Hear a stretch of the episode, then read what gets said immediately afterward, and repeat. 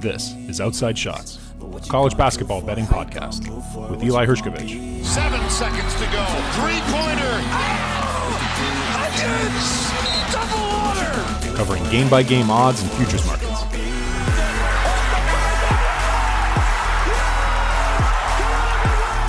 It's Outside Shots, presented by The Lines. Shake, crossover, step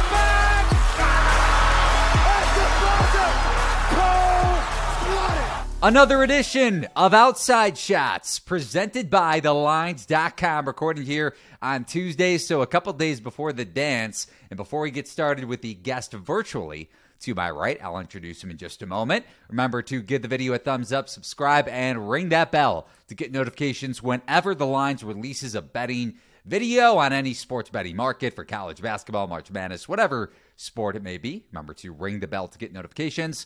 And the Lines is also giving away a $25 gift card and a heck of a lot more in our March Madness betting contest. For more details, head over to play.thelines.com. And last but not least, join the Lines Discord betting channel to get notifications when myself or anyone else of our staff, from our staff, places bets on the big dance. But without further ado, it is time to introduce my guest. And it's been a long time coming because he and I have known each other for a long time in the Twitter sphere. His name is Erik Haslam, the owner, the operator, the founder of Haslametrics. And you can follow him on Twitter by that title at Haslametrics. What's going on tonight, Erik?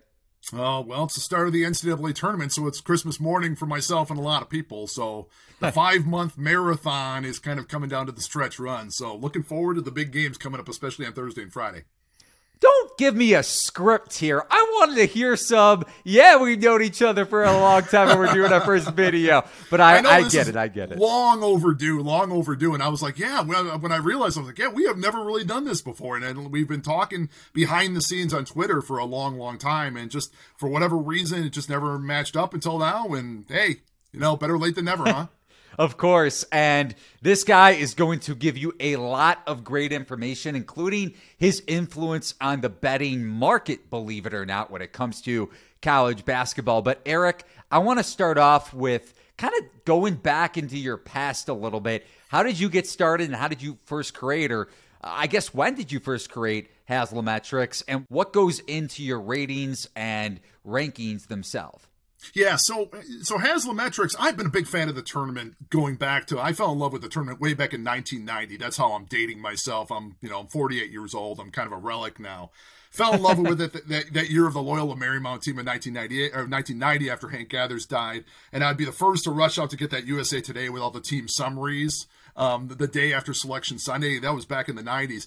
Well, you know, I as time went along, I, I started messing around with metrics into the early 2000s, and and as time went along, I saw other people kind of doing the same thing, and I'm like, well, I have the engineering background, I can I can I have the computer science background, I can pull all this information off the internet, and I kind of wanted to do it my own way because I know a lot of people really kind of subscribed to that old Dean Oliver mentality of the four factors, and I said, well, I don't want to recreate the wheel, I kind of want to do things my own way, and what am I trying to accomplish? I just want to try to figure out who the best teams are in basketball.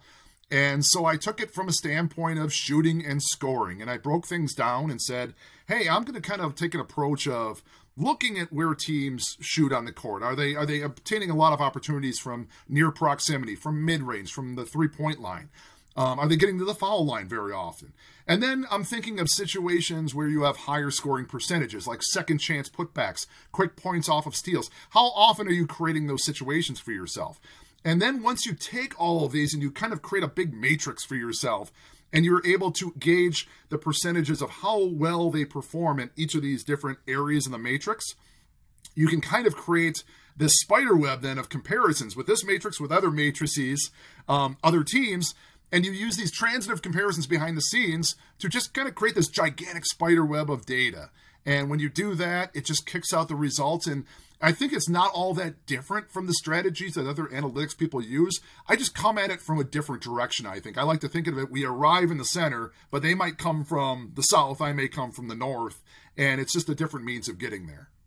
And Erik actually is included on our website over at thelines.com. We have a bracket per, I think, four advanced metric sites, and Haslametrics is one of them. So if you haven't checked it out yet, be sure to do so over at thelines.com, looking at straight up picks like a normal traditional bracket would showcase, not against the spread picks like we have in the Lines contest over at play.thelines.com. But Erik, you started to tell me this story before we got started. I said, nope, to hell with it. I am cutting you off because it is a great story. So I teased this a little bit at the beginning. When you think about how betters operate, for the betters out there, college basketball novice batters, even the average mid to level or professional sports batters, in a sense take a look at your ratings and your projected spreads, even though they're not necessarily projected spreads, they could be considered that when you look at, again, game projections on a game by game basis at any point of the college basketball season. So, is that weird for you? Again, I know you think about other batters looking at sites like KenPom and and Torvik and shot quality has become a bit more normalized, but how insane is it to you that Haslametrics is almost used on a daily basis in the betting sphere? Yeah, and it's it's kind of funny because I didn't kind of think I was going to end up here when I started. You know, when I reached out to a lot of coaches back in probably like 2017 2018 my eye was well i just want to like get on a coaching staff or something like that do some analytics for maybe wisconsin. And i did some scouting for Boo. wisconsin. I did some yeah. I did some i knew you i knew that was coming. But but i did some scouting for wisconsin and a, and a couple other teams and i kind of came to the realization that I was kind of being, you know, bang for the bucket wasn't worth my time. Um, I was kind of getting paid like a glorified paper boy and so I just kind of backed off away from it. It was it was causing me to almost resent what I was doing. And I said, you know what I like to do? I love to run the website. I love to just kind of interact with people on Twitter. Um, a lot of people call me a natural extrovert. I'm kind of a half and half, but um, the, the the part that I really love to do is is interact with college basketball fans and and so as time went along i kind of gravitated away from you know the it seems to me like i gravitated away from the college basketball side and I found myself more kind of on the gambling side of that line, whereas I feel like a lot of these the more known analytics sites are kind of leaning on the college basketball side. I kind of feel like I'm kind of got a foot in the gambling side, and I kind of had an idea that you know I was there when I had people reaching out to me and saying, you know, do, do you realize sometimes that the line starts at Pomeroy and gravitates toward you? You ever notice that? And I was like, well, I have. And but I'm like at the time I'm like I have no proof of that. It might have just been a couple games. Um, they'd be like, "Oh, that's interesting. It started at here and it comes toward me, and then I see it starts here and it comes toward me."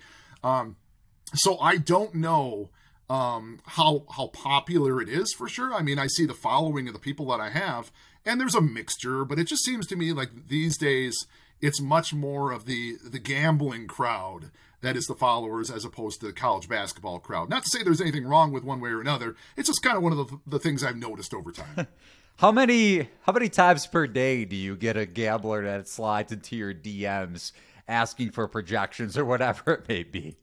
My DMs are not open to people that I don't follow, so that's the first thing. but um, every so often, I'm going to get a question from different people, and some people are just discovering my site for the first time, and they're asking the, the, the same questions that other people have asked. And I'm used to, you know, if, they, if you ever seen my projections at the bottom of my page, I have star ratings and I have green outlines, and and it's probably uh, you know a, a few t- a dozen times a year where someone says, "What's the green? What's the stars?" And they're discovering the site and they're curious, and I have no problem answering that question because it's you know I again like I said I like interacting with people. Um, but it's um, for the most part, I just see people referencing it quite a bit. Um, I'm glad. It, I like to keep it free, as I've always said. The best party is a free party, in my opinion. I've always, I've had people say, well, "Could you monetize it?" And I said, "What? What for?" I mean, I I enjoy what I do. It's a hobby of mine. I have a good job, and we've talked about this before. I'm an engineer by trade, um, so that kind of pays the bills, and I can kind of keep this as a hobby.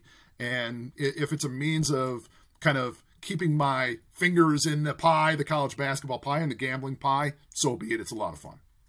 And Erik hasn't gone tout yet. If you don't get that reference, then you maybe don't understand the betting space. But so just a little nugget there. But Eric, looking at a team you mentioned from the get go some of the metrics that go into Haslametrics, and one of them was second chance points off of offensive rebounds. And, and mm-hmm. UConn is one of the better teams in that regard. You have Adama Sanogo up front. You have mm-hmm. Donovan Clingan. Even going back to last year, the Huskies generated an upper tier offensive rebounding percentage across college basketball. So when you look at a team like UConn, that some could make the case were underseeded after getting some negative variance in that Big East tournament semifinal. We were going back and forth, not aggressively. You're not a, you know, you're not one of those people. I'm not one of those people. We like each other, so yeah. we like to keep it, you know, calm and civil. Yeah. But what's your perception of the Huskies in a loaded West region, especially because of that stat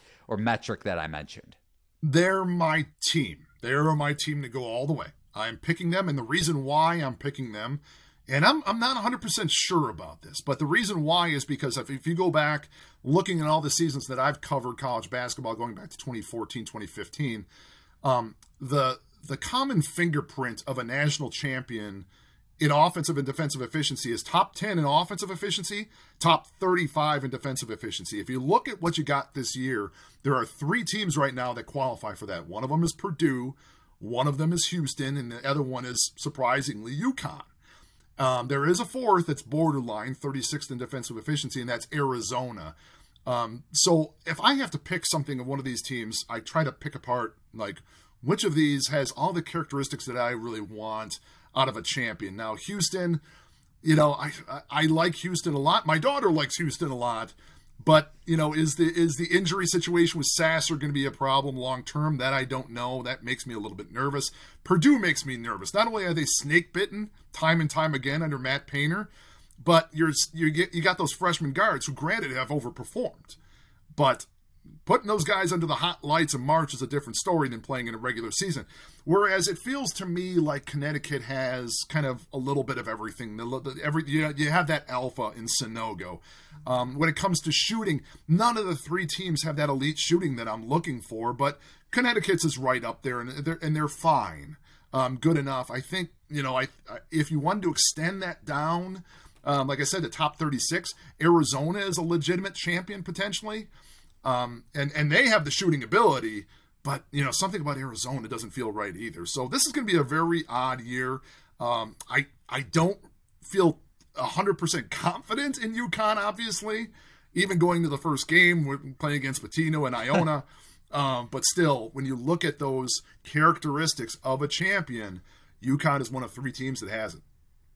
See, my concern with the Huskies, and I was bullish on this UConn team, even going back to last year. I bet a UConn future on them to win it all last season, 2021, 2022 college basketball campaign. And I also bet UConn to win it all during the PK 85 before they knocked off Iowa State in the PK 85 championship game.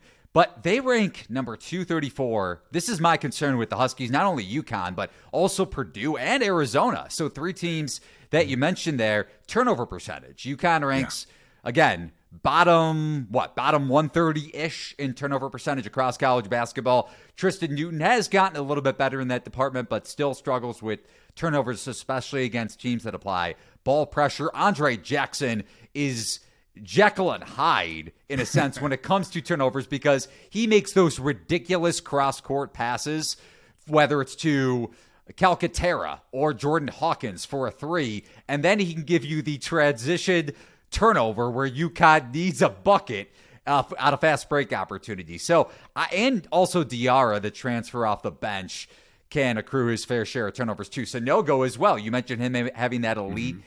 post player, but he struggles with post traps still at this point in this career. Not to say that there aren't other bigs that do so, but that's my problem with UConn. And I'm not smushing the pick because, again, I have a future on mm-hmm. them. I just don't like a team that, again, isn't necessarily guard oriented, but to that point, they don't have a true takeover point guard that could score in isolation, let alone a guard, a point guard that doesn't have turnover problems. Yeah, and, and and you know it's just there's no perfect storm for a team last year or this year compared to like a team like I think like Kansas who won it last year. It had that perfect storm. It had everything you're looking for. And when we were talking about the turnovers, you mentioned the three teams that left the, the one team out, and that was Houston. Um, my Right. concern with like so that leaves Houston and say, well, could you go with Houston if Sasser's healthy? Would you go with Houston? Um, my concern with Houston is I have a rating behind the scenes called the Paper Tiger Factor, which looks and says how you perform. People have um, stolen that, by the way. People have stolen that from you. I just want to throw that Yeah. out there. Yeah, and I looked at that, and that's not even published on the website, but I published that especially for this. I even had a request from a guy saying, "Hey, you put Paper Tiger Factor out there like a month ago. Could you do it for the tournament?" And I took the 68 teams. I put the they play versus the best, Probably a better. stronger, but and and they play better versus the weaker teams. They're like second of all the the 68 teams. And that doesn't necessarily mean that you're bad against good teams. That just means that you ballooned your rating by beating up on bottom feeders. And that, I mean, if you look at what Houston did, it's very true. You can go to my site, you can do the sortable schedule and sort the ratings in the far right column, and then what comes to the top, you're going to see teams probably in that two, three hundred range where they had their best performances. Then you go to the very bottom, and the worst performances were against some pretty legit competition. See, I go back and forth, and it's a great conversation point. I go back and forth on the Cougars' strength of schedule because you go back to non-conference play, and they face some upper echelon teams like Virginia, even though the Hoos are flawed in their own right. Even though mm-hmm. they have a you know a better, much better defense than they had last season, and they have more three point shooting, but coming from a weaker conference, so therefore a weaker strength of schedule, which you brought up with the Cougars, but Houston wanted to face upper tier competition in non-conference play. It just teams didn't want to play them because Right. they typically do have that upper echelon defense. But to your point, Houston still has a very good defense. But if you look at conference play, they're around or just outside of the top 20 in adjusted defensive efficiency, which isn't normal for a Kelvin Sampson led team. Mm-hmm. And what I go back to is they don't have that elite defensive wing. Excuse me. Maybe I'm coughing up a storm about the Houston Cougars defense, like Taze Moore last season. Yeah.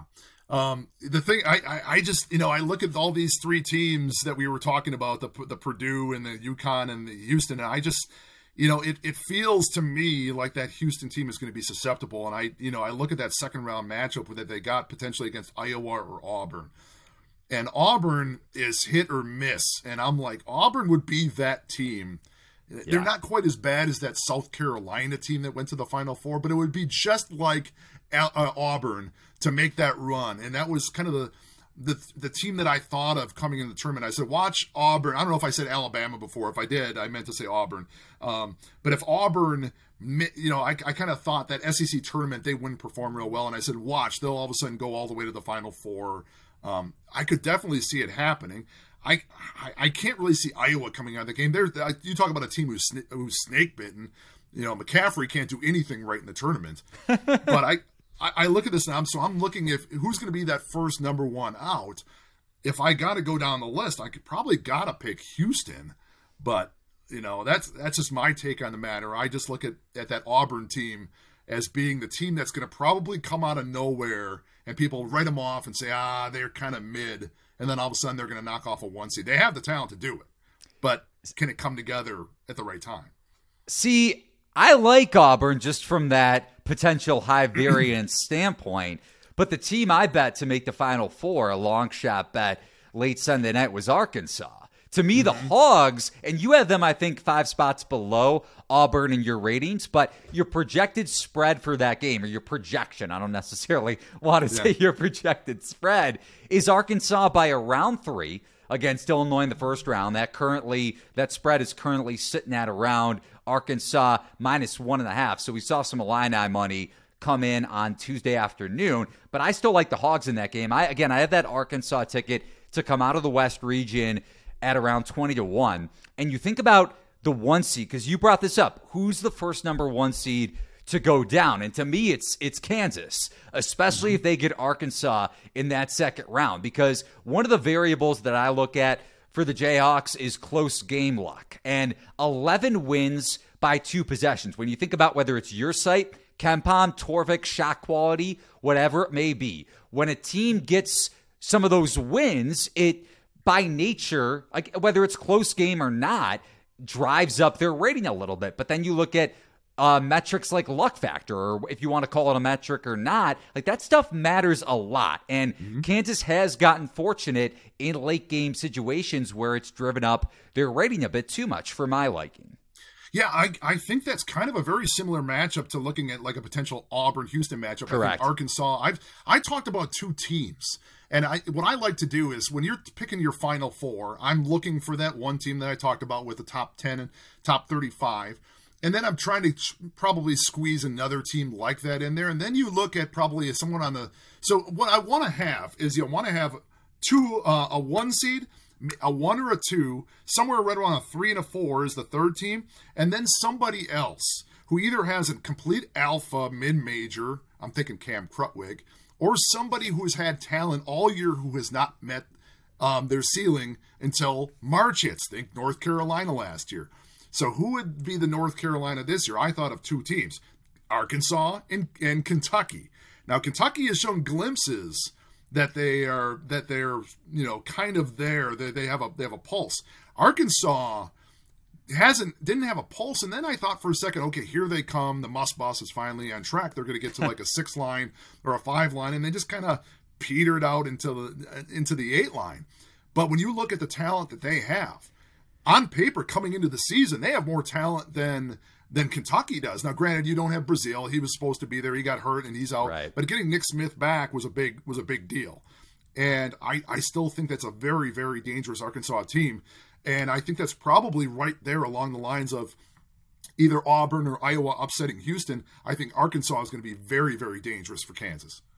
There we go. So a couple heads between Erik and I like Arkansas to make a bit of a run potentially.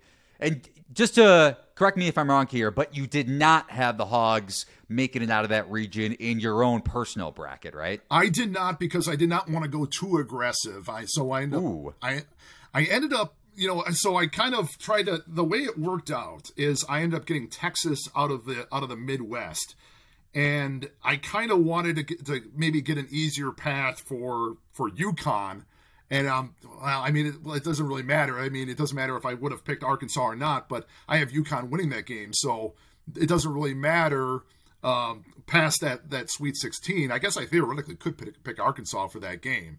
Um, but in that case, I just kind of am I getting you to change aggressive. your mind here on the spot? Well, I don't know. I I, I kind of hedge. I, I don't like taking um, two number ones out of the equation going into the second weekend. I've got Alabama. But this would be the year to do it. It probably would. Uh, it everybody says every year that there's so much parity, but this year it really feels like it's the case. Um, it's it there is just I, I can't put my finger on it. I'm sure I could probably do some analytics and kick out something to back my theory, but it just feels to me like I said, there's this is the year where you're going to probably get instead of a one, a one, a two, and a four, you're probably going to get like a a two, a five, a six, and a ten or something like that. Or an eight. Or an eight with Arkansas. Or, or, an eight with Arkansas, right. I was going to ask you to give me a Woo Pig Sooie, but since you didn't pick the Hogs in, in, in, your bracket. I got I, enough Arkansas fans giving me hell on Twitter. I got to tell always... you, man, the worst fan base for me, and I'm curious about it for you. This is a, a question I just thought of here right now. What is the worst fan base that comes after you? For me, it's Purdue. You know my Purdue hatred oh, after. I, I love Purdue fans. And you know the reason I love Purdue fans is because they're so e- you can razz them so easily. So all you have to do with Purdue fans is say, guys, Matt Painter's going to the Final Four. It's 100% lock. I guarantee. And every single Purdue fan comes out of the woodwork, Haslam, I'm going to kill you. Because everything, they're so superstitious, and I can't help myself. I have to push that button all day long.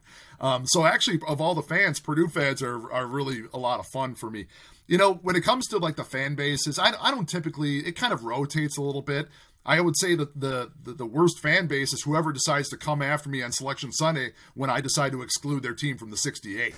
um, I want to say it was NC State this uh, this Ooh. past Sunday. They didn't they didn't like me too much because I had NC State out, but that it was it was Utah State I think the year before. I can't remember. No, it was Utah State or Boise State. I can't remember which. But no, it's for the most part, um, what I find is that most people kind of understand my humor and have a lot of fun with it. I'm never terribly serious. Um, I, I just kind of want to have a fun, a lot of fun. I poke at fun at my own team. I make fun of Wisconsin nonstop. Why shouldn't I? Um, it's you know, but you're always going to have homers that come out and they're going to, you know, try to, you know, cherry pick any fact to to to support their team, and I appreciate that. But for me, I just kind of say, ah, I just want to keep it light. I think everybody should be, um, you know, to a certain degree, have be poked fun at any team in college basketball. Not to put you on the spot again, but I am going to. Going back to All the right. 2015 national championship game where Wisconsin, you can make the argument that should have won that game. Do you think, do you believe in any conspiracy theories when it comes to Coach K getting his final ring?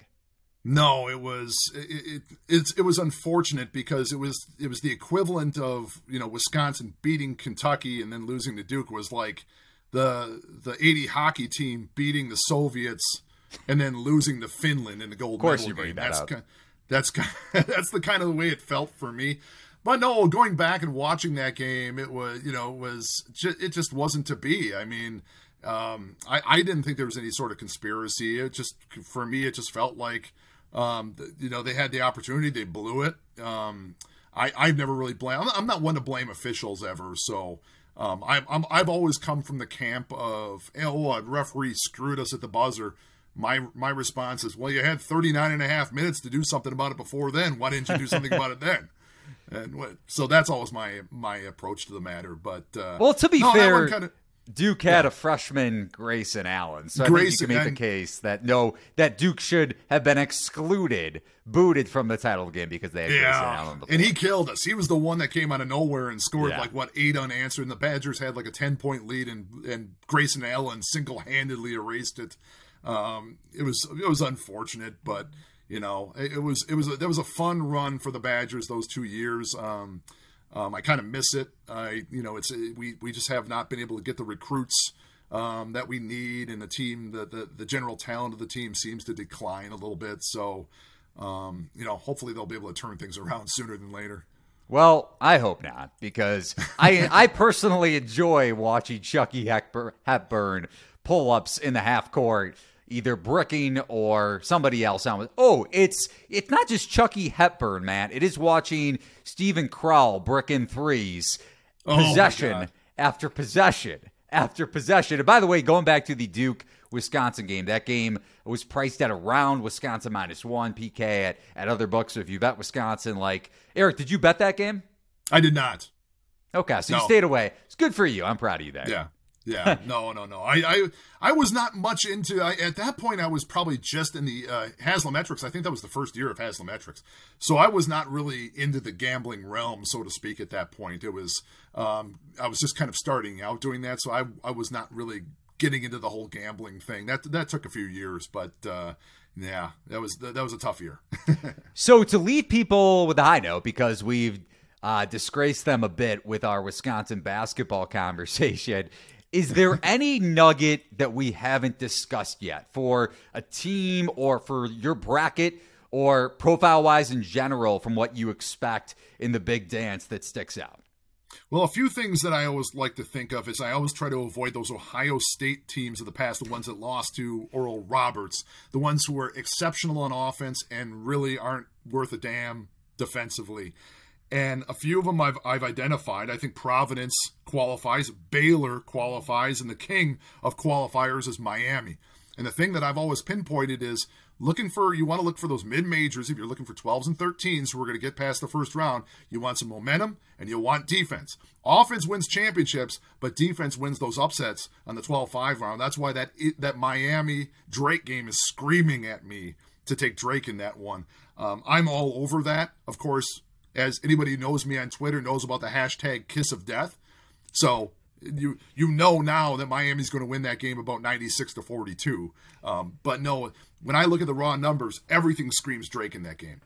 Well, it's interesting, and I'll have a piece up by the time this video is up over at thelines.com. It's a great transition point here to wrap up because I did an interview with a couple different bookmakers, and you go back maybe five or six years ago, that line, even with Omier questionable, Miami's big, is probably mm-hmm. Miami minus four and a half, Miami minus five. And right. granted, it opened up at around Miami minus three, minus three and a half, but it's down to two, two and a half at some spots. So you're definitely seeing books adjust, whether it's again because of public perception of underdogs having success on the 12 and 13 line, especially in the last, again, five, six years, last decade, or your projections and other uh, sites like KenPom and Torvik, because like we kind of go in full, full circle from the get go when we first started, your analytics sites are becoming much more normalized in the betting sphere.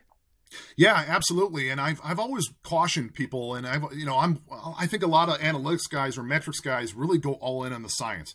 I'm all about a mixture of science and, and philosophy. I think it's very important to keep the philosophical element in it. And there are some people who say, "Are you going to bet this game just based on your on your lines?" I'm like, "Absolutely not." I said, "There's certain elements that I can't capture." I have certain people reaching out to me today about the the playing game, saying, "Hey, are you factoring in this this one player being out?" And I said, "No, I treat I treat teams holistically. I I don't treat them as a sum of the parts." So I'm like, "This is going to be evidence at a crime scene, as I like to say, but it's not going to be an open and shut case." I always say, what I like to do is I like to look at my analytics. I like to bounce them off people who are kind of taking a shot of using their eyes as well. I'm going to watch games all the time as well, but I, am going to rely on different opinions and say, okay, they see something, they see something. I see the same thing with my numbers. I'm more likely to attack that than just to blindly just follow my analytics wherever they tell me to go. Makes a ton of sense and a fantastic conversation with the one and only. And probably, you know, you called yourself a half and half introvert. I would say you are anything but an introvert, considering some of these. And I'm not calling them out, but you know, some of the metrics guys like to stay behind the scenes. But you, and that's not a bad thing. But you came out, do the podcast, you do a bunch of other media hits, and it's fantastic information for bettors and just college basketball fans. So be sure to follow Erik on Twitter at Haslametrics. Check out his site as well, haslametrics.com. One of the best people, not only advanced metrics tools to use, whether you're a bettor or again, just curious about some of the profiles of these teams in the big dance, but really important information to check out. So be sure to do so at Haslametrics over at haslametrics.com. Thank you so much for the time tonight, Erik. I really appreciate it. I appreciate the conversation, my friend. And be sure if you Want to check out more at thelines.com? You could do so as well as digging into our other tools and prizes and contests as well over at play.thelines.com. And make sure to subscribe and listen to Outside Shots on Apple or wherever you find your favorite podcast, as I did a big time bracket preview with Shot Quality's Justin Perry late Sunday night. That's in your podcast file studio, I guess, whatever you want to call it, if you want to take a listen. Thanks so much for checking us out. At Eli Hershkovich on Twitter, at the Lines US. So long, everybody.